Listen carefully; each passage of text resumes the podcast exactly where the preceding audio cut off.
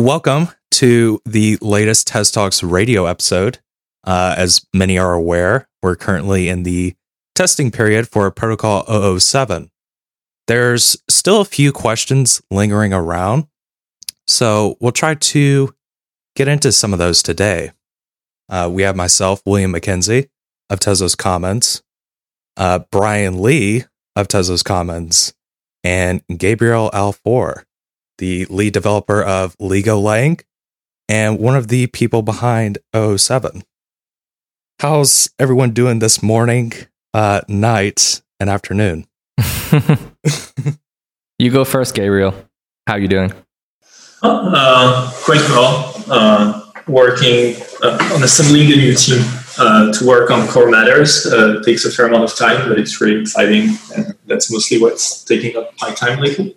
Glad to hear. Yeah, I'm doing well as well. Uh, I'm the one who is doing this at night here. So I'm very excited to dig into this conversation. So Will, can you get us started? What's on what's on the list of topics first? Uh, sure. So Gabriel, we usually ask everyone who comes on here this, um, but could you get a go into your uh, background a bit and maybe discuss your journey into crypto and how you ended up where you are? Yeah, sure. Uh, it started a, a few years ago. Um, basically, when I was younger, uh, like when I, I was still out of age, I wanted to have my own company, to have my own bank account and online activity. Uh, and I could uh, not, my parents were not uh, internet savvy, they were not at ease with all those matters and wanted me to focus on school in general. Um, So back then I was already uh, quite interested in uh, crypto because of those reasons, uh, because of uh, like uh, how it could uh, make you independent, basically. Uh, it still was not uh, quite as, dis- uh, as developed as I wanted, like so that anyone would use crypto and things like this. But uh, because of this, I was very interested for ideological reasons. Uh, like it was myself as a child, but I could easily Uh, like no, uh, imagine the situation of everyone else uh, who needed the same kind of access that I did. Um, but I kept going at school. Uh, uh, later, uh, I actually needed to make money. Uh, and uh, crypto is a really nice way uh, to make money, uh, as in uh, as most new fields. Uh, there are like there were a couple of other fields that I could have been interested to, such as A I and things like this. But I was mostly drawn right. to crypto because of the ideological part uh, that I felt very aligned with. Back then, I was mostly interested in layer two solution. From my point of view, uh, I expected layer two, uh, like most activity in crypto, to just move to layer two. So I wanted to create my own blockchain uh, that was mostly about bootstrapping layer two. Uh, mm. And at that point in time, uh, I got a mail uh, from the OCaml mailing list that says, Uh, hey, we're building a blockchain in France. Uh, we're paying you well. Uh, we uh, are like a self-amending blockchain, so whatever you want to add, you can just add it to uh, uh, like add it to our blockchain and things like this. And I was very interested. Uh, I was, I, I did like I didn't care about the blockchain being my blockchain in particular. So the idea of having a team already working on something that I could just improve on to add the features that I wanted was very attractive. Uh, although I never wanted to be an employee, uh, they were like very uh, amendable, let's say. Uh, I could work remote full time. Uh, I could work whenever I want as long as I delivered and things like this. And that's why I came to work uh, for Nomadic Lab, uh, like back before it was Nomadic Labs. Uh, and after a year of this, uh, I went on to make uh, Ligo because the only programming language back then uh, was uh, Liquidity, and we needed an alternative. And now, uh, a year after Ligo, I think it's in uh, it's in a pretty good shape now. Uh, and I mostly want to work on core again. Uh, it, it's not in the state that I hope it would be, uh, and so I hope uh, to be able to contribute to this. Yeah, that's a pretty exciting story. Could you talk a, a bit more uh, about the development of Ligo? Yeah. Um, so about Ligo, uh, there are uh, many different ideas, but the, the main one, um, which is uh, the, the thing that takes a lot of time, is to have a simple core. Um, Like right. in a lot of programming languages, you have this thing called the A S T. The A S T, uh, the abstract syntax tree, is um, basically the internal representation of your language, and it's not shown to users. So usually that's where you will see a lot of uh, you know, technical creep coming, and the, the the A S Ts will become like very large, hard to maintain, and things like this. Um, yeah. And as users, we, we do not really care. But if you want to do any kind of formal verification of your language or certified compilation or building tools and things like this, it, it is quite crucial to have a simple A S T. For, for instance, uh, if you look at a camel and its A S T or the, or the typer, uh, those are like notoriously and famously a, a big mess, uh, which makes it hard to hack on the language. Uh, I basically wanted the opposite for Ligo. Uh, I think it's really important for a blockchain programming language Uh, to be simple, so that you can do formal verification on it directly, and so that you can actually try to do certified compilation. Certified compilation is this idea of writing a compiler that also has a proof that it's correct. So the idea is that uh, if you have a certified compiler, you can reason on Ligo directly rather than having to compile Ligo to Michelson and then reason on Michelson. Mm, yeah. Uh, so the, that's what I've been uh, trying, uh, and I think we uh, managed to do so successfully. Uh, we have a prototype for uh, the biggest uh, part of the compiler, uh, of a certified compiler. Um, for the people who are technically interested, we, uh, we basically have something that goes from a kind of Lambda Calculus to Michelson, and that has been proven in Coq. Uh, so the, that's really cool, and we're working on integrating it. Uh, other thing that it lets, uh, it let us do is to have multiple syntaxes. Uh, for instance, you know that there is uh, Pascaligo, uh, Cameligo, Reasonligo, and they all have the same uh, internal representation, so you can go from one syntax to the other uh, quite easily.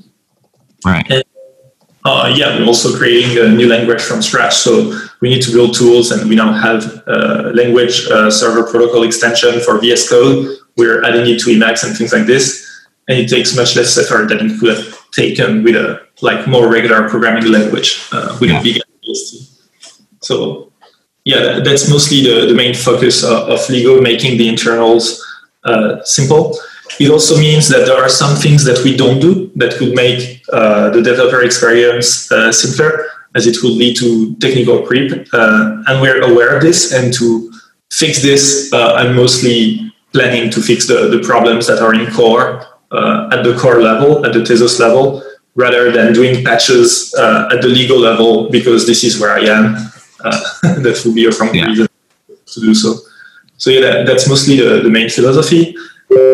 Awesome. Well, that is actually like all pretty cool. Like you just talked about a whole bunch of stuff. So I just want to like get in, get in, get into it a bit more, because I think a lot of our uh, listeners here, you know, they're not extremely technical. So the more that we can kind of break things down and talk about uh, why these things are important, I think it would be better. So I've actually prepared kind of a small list of questions about Ligo.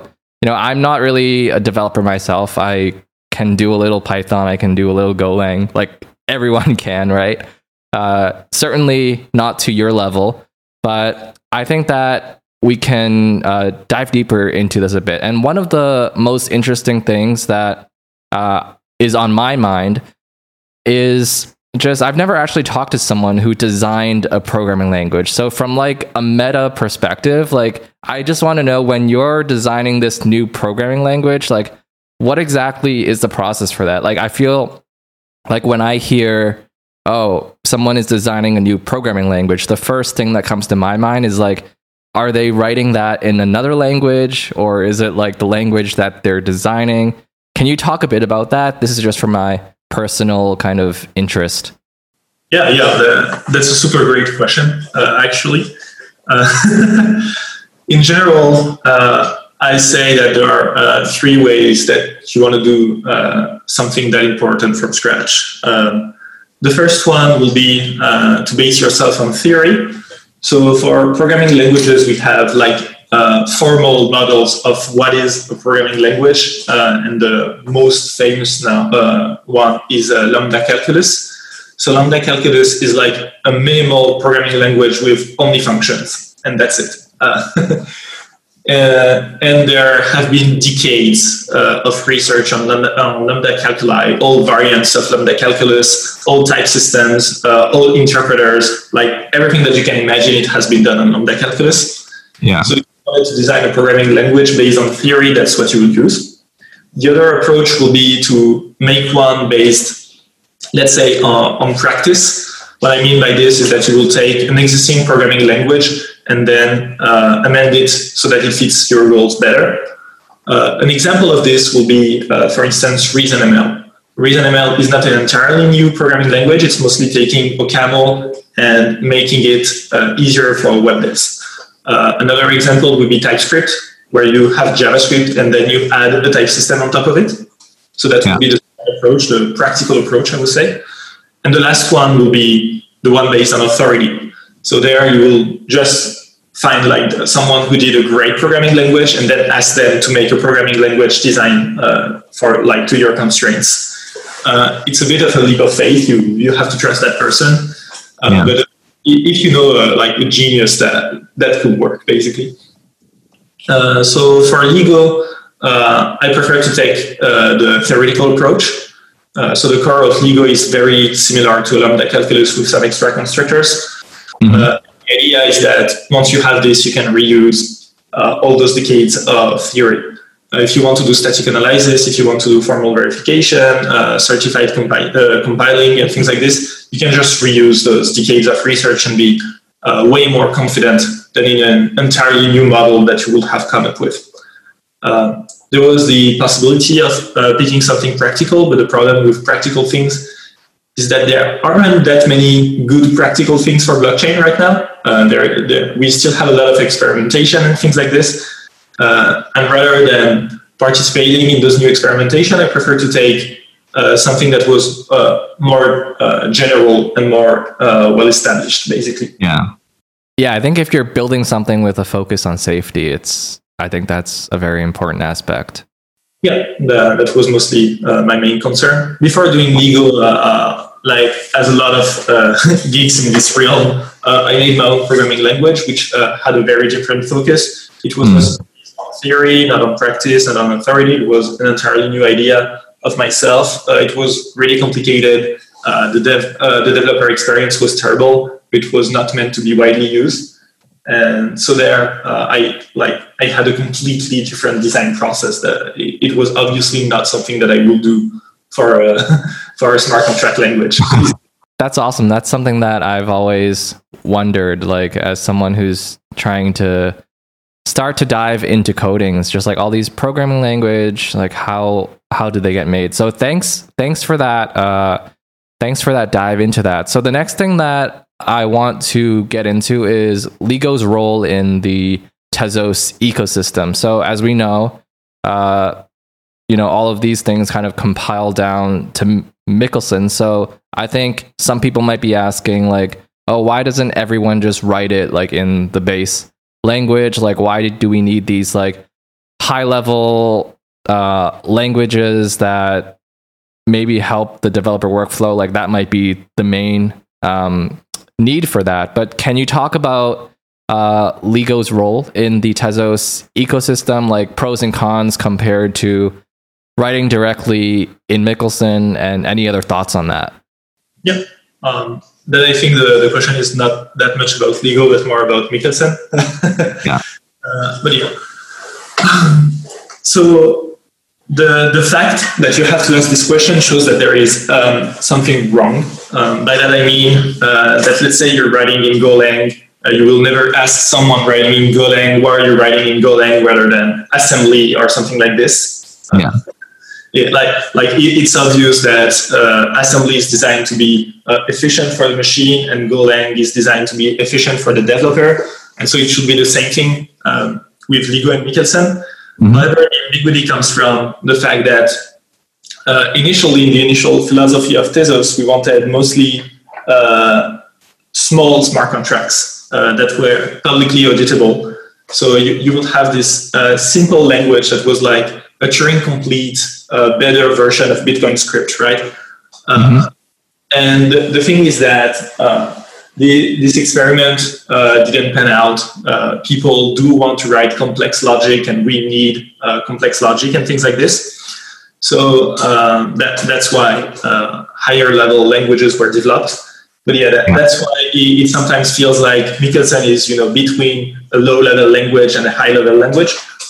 So g- given this, I think it's really important to move on uh, to higher level languages, because Michelson uh, wasn't designed as the most efficient V M possible. And if we want, if we want to move to this, uh, then people like should not get used to think in Michelson terms, and rather in higher level terms, so that when we uh, move to a better V M, uh, let's say uh, a V M that is close to, to some assembly language, uh, their whole training in Michelson doesn't become uh, obsolete or whatever. So right. uh, I think like uh, higher level languages like Ligo should be the right level of abstraction to think about the blockchain. Yeah, that's that makes a whole ton of sense, because I mean, for this episode, and I think for maybe one of the previous one or two that we did, I was kind of looking into Michelson a lot and just reading through the syntax. You know, I can kind of see why you wouldn't directly want to write in uh, this language. So like having something like Ligo, which is more writable, which is more readable as well, which is very important. Uh, I think that really enhances the developer experience for uh, the ecosystem. Agreed. Also, like Ligo is more similar to regular programming languages, so like the learning yeah. curve is much smaller, and you're less likely to make mistakes, which yeah. uh, the blockchain realms are quite costly, uh, to say the least. Right? Yeah, extremely costly, as we've we we've all seen in the past month or so. Uh, so the last thing that I had on my mind, and it this kind of uh, builds on what you just mentioned uh, with regard to being more similar to certain languages, I did notice that Ligo also supports a various number of syntaxes. Uh, there is Pascal, Reason, and OCaml as well. And on the website, I also saw like the words like you can build your own syntax. So can you kind of talk about uh, why Ligo currently has Pascal, Reason, and OCaml? Like I. I'm interested in programming, and I just want to know if there's like a reason that these three were chosen, as well as like if someone were to quote unquote make their own syntax, like what would be the high level steps for someone to do that? Yeah, sure. Um, so the reason for those languages are uh, more uh, coincidental than uh, carefully uh, designed three years in advance or something like this. Uh, got it. For Pascal, Uh, the reason was that we wanted some imperative-like language, and we already had the parser ready and well-maintained and things like this uh, from uh, Christian Rinderknecht working with us. Mm-hmm. Uh, so we had a solid piece of software that worked, so we used it. Uh, for OCaml, um, the, the reason was twofold. The first one is that we're in an ecosystem that relies a lot on OCaml, so a lot of developers who know OCaml like will trans uh, will be able to translate their uh, knowledge like quite easily. Mm. Uh, so that's the reason for OCaml. The other reason was that Liquidity was OCaml based, and so we wanted to be compatible with Liquidity at first. Uh, it was quite important back then. Uh, and the uh, last one, Reasonligo, was uh, because simply uh, a lot of people asked, uh, like uh, we, we said that we could make a new syntax and things like this, and a lot of people were interested in Reasonligo. And the other person working on syntaxes on our team, Sander, uh, comes from the uh, ReasonML ecosystem. So we, we had uh, all the ingredients for this syntax. I see. Uh, we, we can add more syntax. We already had a prototype uh, like four months for a Python-based one, and we might make a JavaScript-based one quite soon, uh, C-like, JavaScript-like. Uh, the only thing that we're waiting right now is for refactoring of the front end, so that uh, implementing a syntax will just be a matter of implementing an OCaml uh, module, basically. Right. So you have this very clear thing where you have a module type signature, which is like a bunch of things that you have to implement, and then you implement all of them, and you know that your whole syntax uh, is done. So right now, we don't have this. So rather than a single module type signature, if you were to add your own syntax, you will need uh, to get into the like uh, front-end library, basically, and you will need to copy-paste an existing syntax, which will be quite easy, but um, not uh, as uh, fully understood as just implementing uh, a module uh, type signature, basically. Right.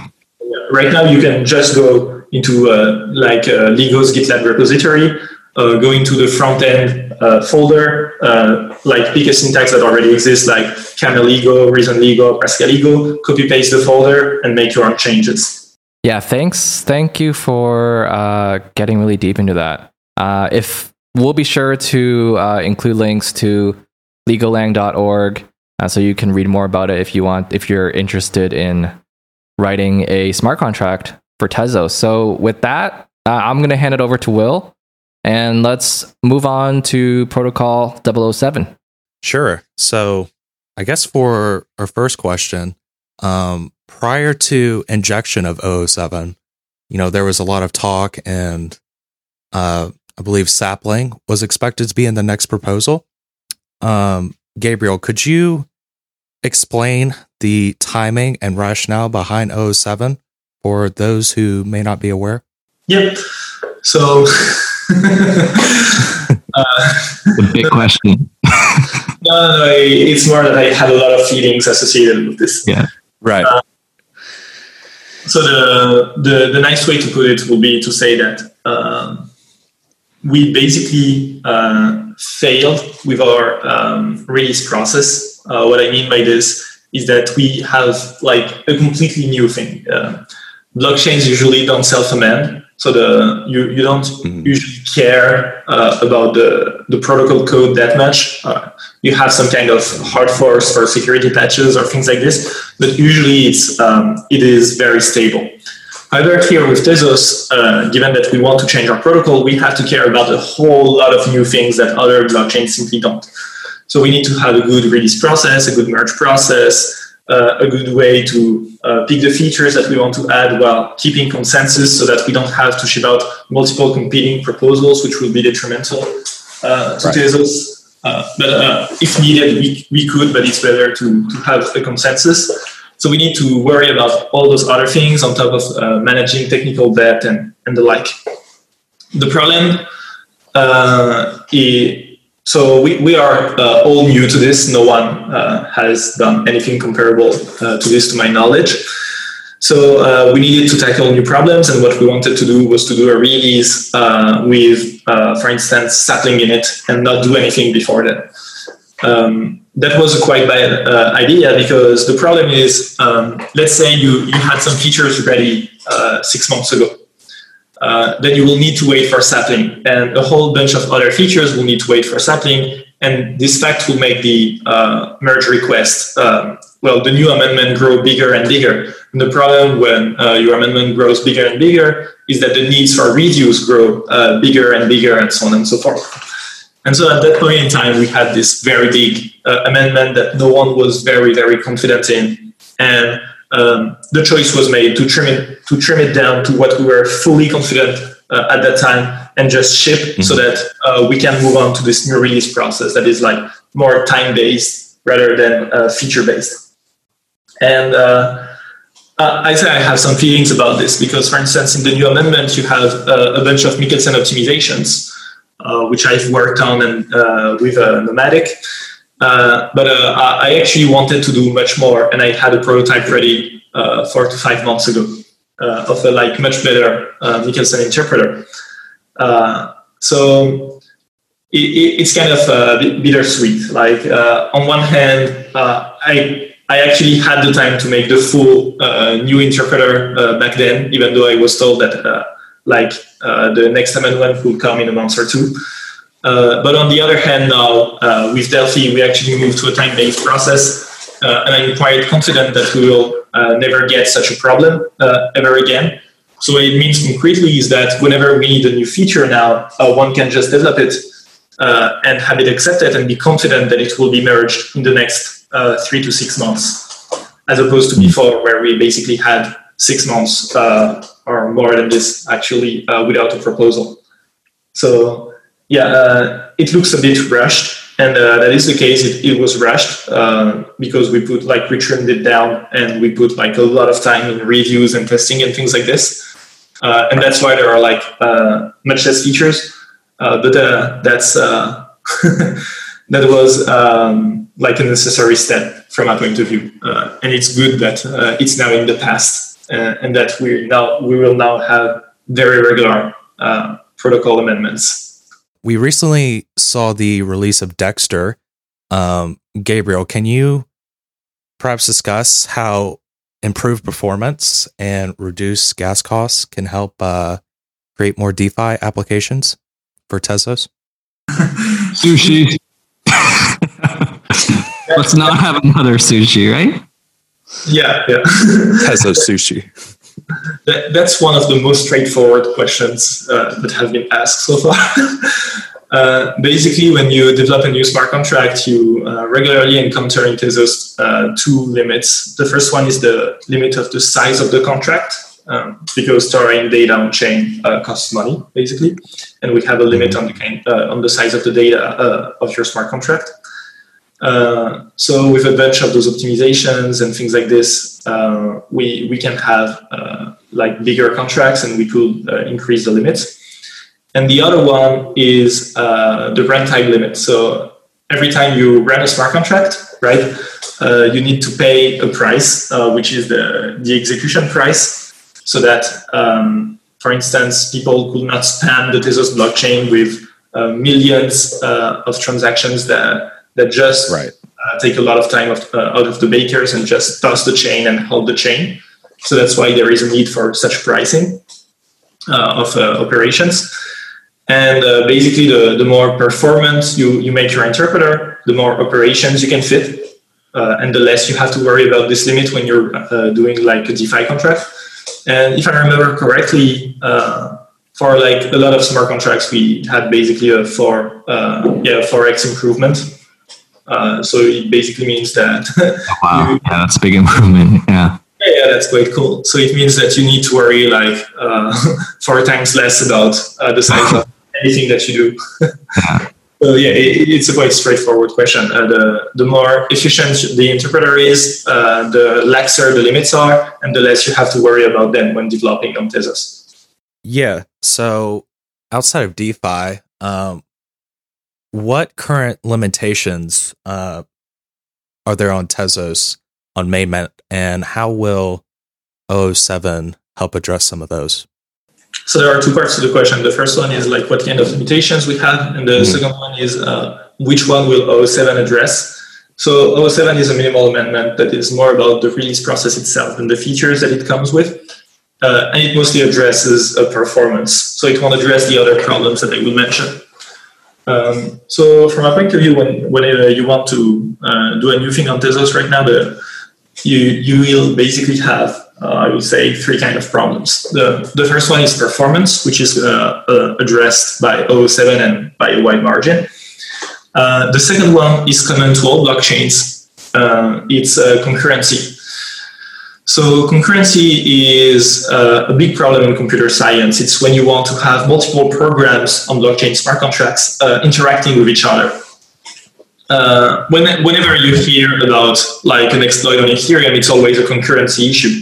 Uh, reentrancy bugs are just like we fucked up with concurrency. Uh, so uh, the, the question is uh, how to manage concurrency on blockchains. Uh, And uh, with, like before answering this question, you might care about how do we manage concurrency in regular programming? And the, the answer is that uh, we don't. It's very painful and leads to a lot of problems. And uh, for instance, if you look at uh, the web, like web programming, you constantly have new frameworks. Uh, at first, you just had the D O M, then you had jQuery that lets you manipulate the D O M in a better way. Then we had Angular, React, and all those things, you know, with reactive programming and all those things that are always about managing multiple uh, competing pieces of state and yeah. making them interact well. And the answer is that it's just really hard. And even in regular programming, we don't have a definite answer. And if you look at blockchains, it's like... it's even worse. Like blockchains are uh, the hardcore mode of programming. Uh, right, when you write right. a contract, you cannot change it anymore. So it means that if you have a bug, then you have a bug, uh, and that's it. It's not like regular programs where, like in your front-end application, you can just push a, like a patch or whatever. The second thing is that blockchains, uh, like blockchain contracts, blockchain programs, have much higher stakes. uh, everyone like uh, want to pound them so that they can get the, the amount that is taking them, basically. And uh, the, the last problem is that, uh, let's say I'm making a financial application in the regular world. Uh, I can just host it on my server and not expose the source code to anyone. Uh, people will just interact with requests to my server, like uh, on, on their browser or whatever. However, with blockchains, all the code that you write is public and open source. So in, in blockchains, you have to manage concurrency uh, in a very adversarial environment where uh, yeah. it's open source and where you cannot make patches. Uh, and the answer is that this is very, very hard. Uh, and it is hard in Tezos. It is hard in uh, a lot of other blockchains. Uh, in Tezos, to alleviate this, what we did was pick um, a message passing style for interaction with, uh, between smart contracts. So what it means is that if you have a smart contract, uh, let's call it A, and you want to call a smart contract B, then you cannot just call B in the middle of the execution of A. You have to wait until A is over so that you send a message to B so that B uh, does whatever uh, it needs to do. And the advantage of this model is that you don't have two contracts being executed at the same time as you have with Ethereum. A reentrancy attack is when you have a contract calling another contract that calls you back, basically. So you have multiple competing, uh, completely executed contracts. Whereas you don't have this. Uh, a single contract is being executed at, at a given time. Uh, the problem with this is that the developer experience is terrible. Uh, it's a really hard model. Uh, if you want to just get the, the data of another contract, you, you have to make basically two new operations. Uh, it's not uh, efficient and things like this. So it's safer than Ethereum's in that uh, you don't have to think about uh, two contracts being executed at the same time, but it's harder in that you still have to emulate this functionality yourself. Mm. So it's only in oh seven, but uh, there are like uh, a couple of uh, things that I've worked on that aims to solve uh, this problem, or at least uh, mitigate it. The first one is views. Um, The idea of views is that you can just call another contract to get some of its data, but that other contract cannot do anything but show you uh, its piece of the data. Uh, the technical reasons why uh, this makes sense are complicated, but uh, what matters is the uh, developer experience. For the developer experience, what it means is that you can just access the data of other smart contracts like regular function calls. Mm, so that's yeah. the first use. Uh, it might come in oh eight. And the second, uh, the second one is tickets, which will definitely come in oh eight. The idea of tickets is that you uh, to add a new data type that represents uh, a permission or a token. And the idea is that you can just send it to other contracts. So it means that no contract uh, like E R C twenty or uh, F A two or things like this have to represent the state of all tokens of all contracts. It's just your contract holding its tokens. Um, It makes for a much more intuitive model. Uh, rather than a ledger, you just have your cash on yourself, your assets on yourself. And uh, actually a much safer one and much more resilient to concurrency. Uh, tickets uh, still make sense in a fully asynchronous models with shards, with layer twos and things like this. Uh, it, it's a quite neat model.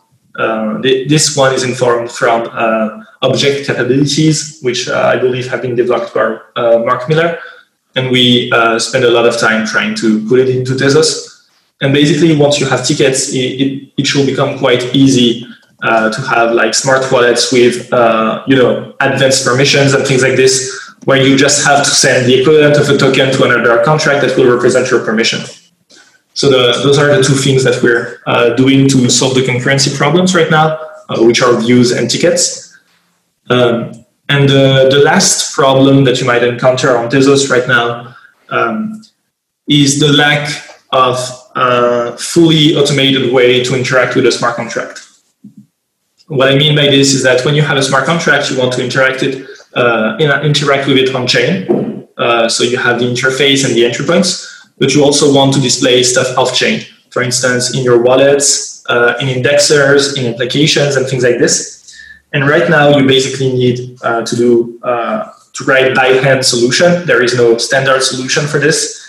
So a couple of standards are being developed, like uh, T Z sixteen for metadata uh, and things like this. Uh, but uh, the, the easiest thing will be to add it into the protocol. Uh, and it might come to either uh, oh eight, which I'm not confident in, but uh, oh nine uh, definitely. And the idea is that you will have views, uh, you will have uh, events, you will have metadata, uh, you will have functions to be used by indexers and things like this. And you could just develop your contracts with those. And then all the tools uh, will take care of this. It will be integrated in wallets, it will be integrated in block explorers, it will be integrated in indexers and in applications, like very easily without you having to do anything. So that would be the, the last thing. So just to, to summarize the, the three problems that you might encounter uh, when building apps will be performance, which has been addressed by oh seven and will keep being addressed in the future. The second one was concurrency, which will be addressed by, uh, at least partly by uh, views and tickets.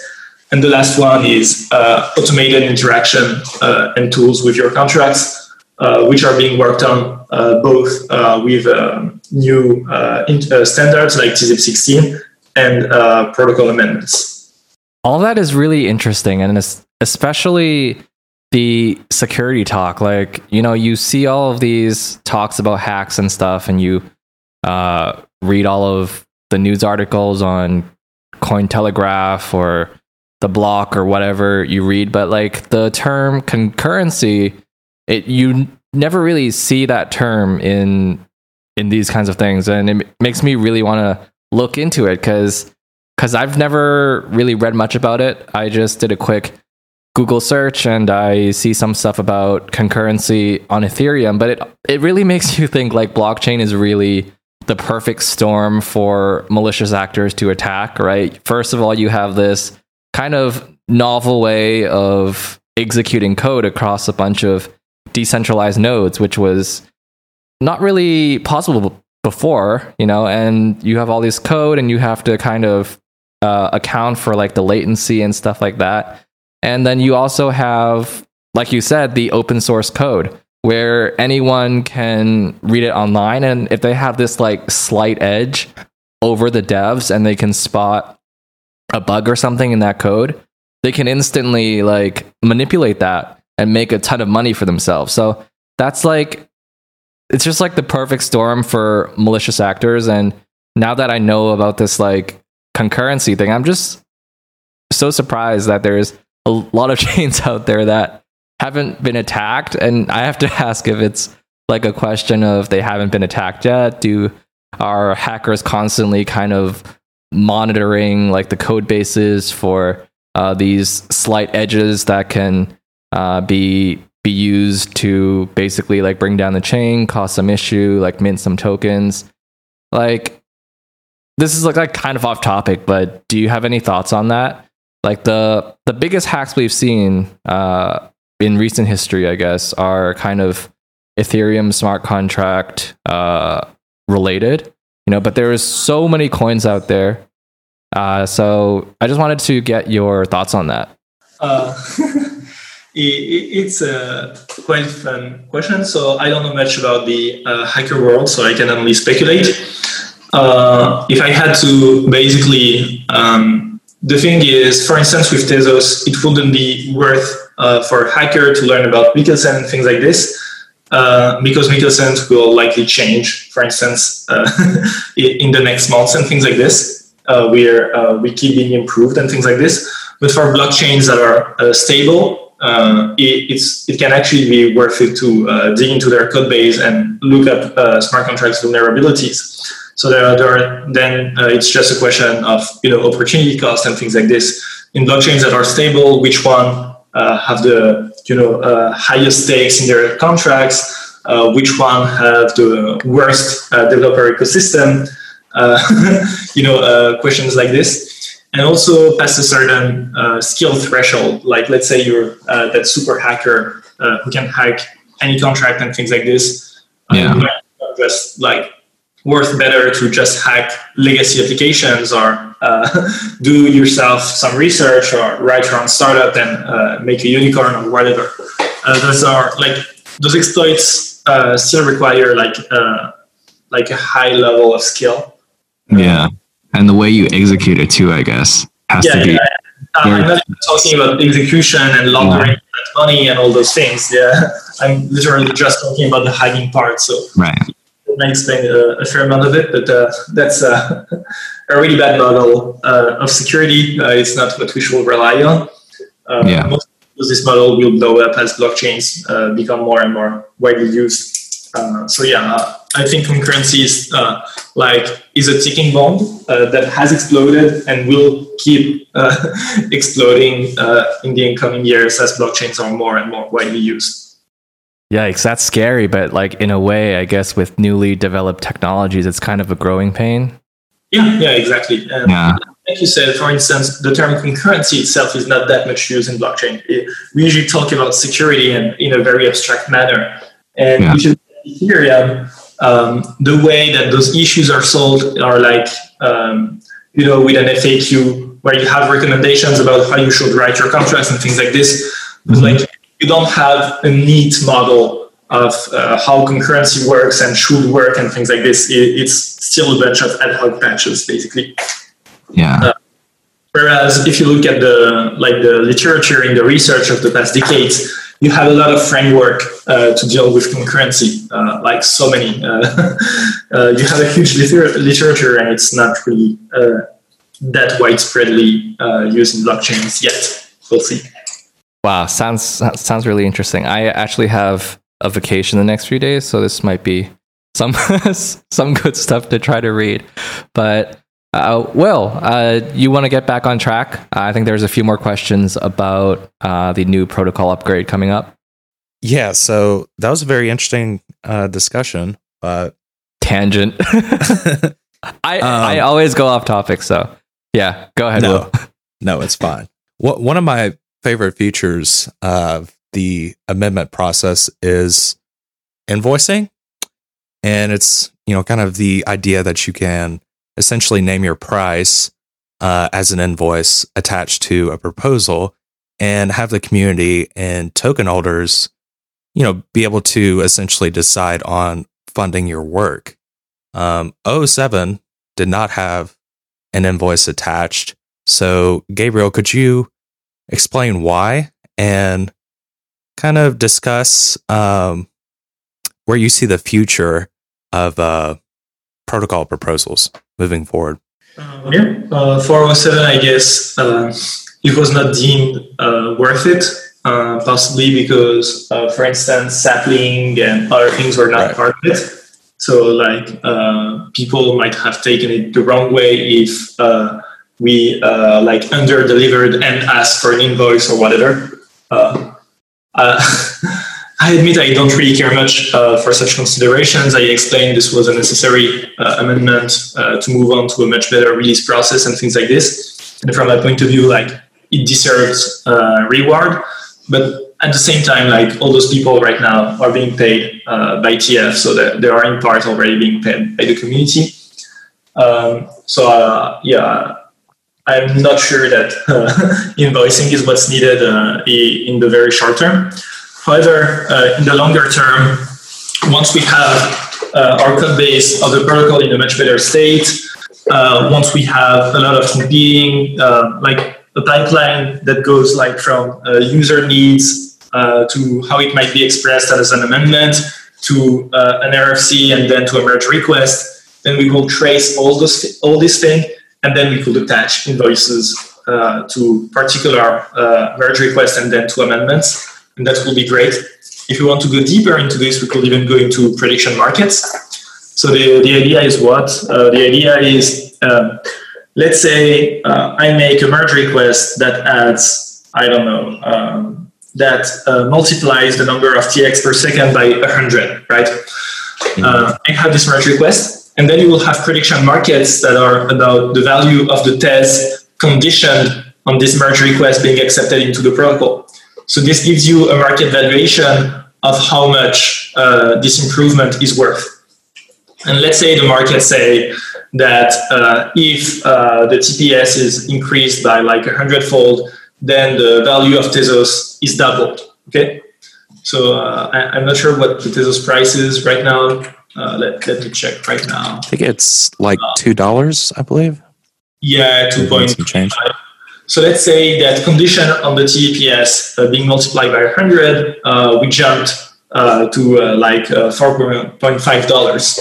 Mm-hmm. So what it means is that it's worth at least uh, the entire, like the, this uh, amendment is worth at least the entire market cap of Tezos right now.